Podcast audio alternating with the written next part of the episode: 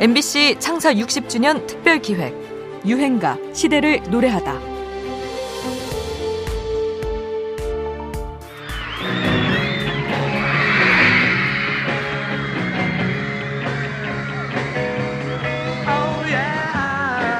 (1960년대) 비틀즈의 등장 이후 전 세계 음악의 판도가 바뀝니다.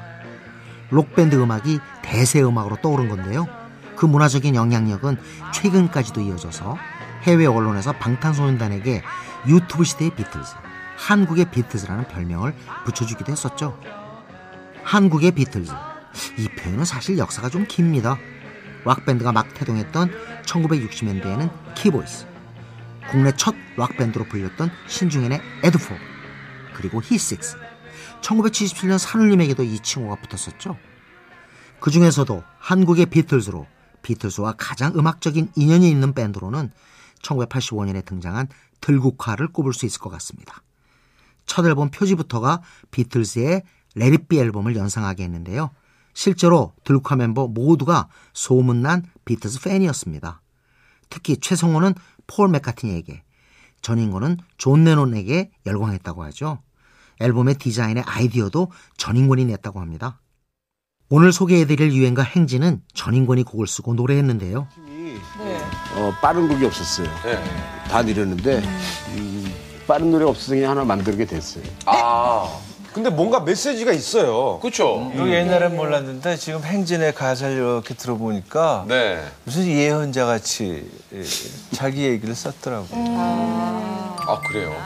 네, 그 가사를 다시 한번 음미해 보니까 나의, 나의 과거는 인권이의 인생 스토리가 입이 다 담겨 있더라고요. 야, 그 노래에.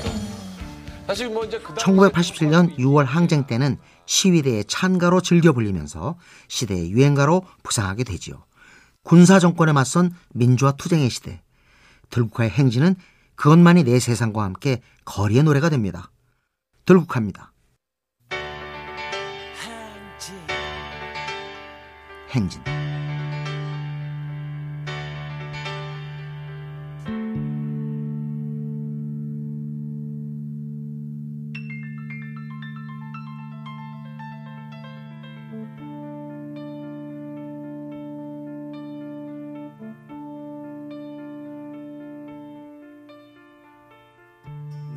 과거는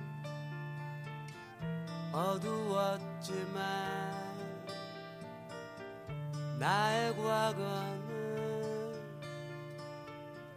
힘이 들었지만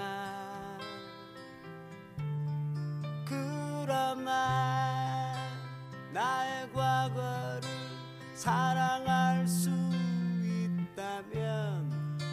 내가 추억의 그림을 그릴 수만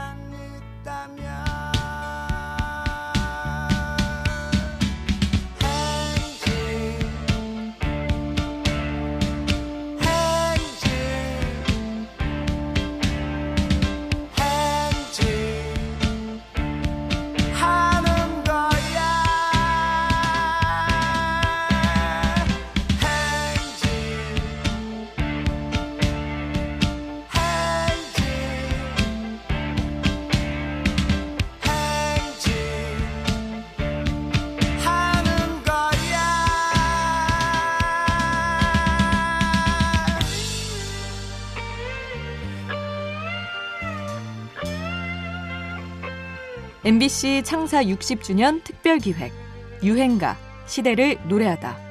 지금까지 음악평론가 임진모였습니다.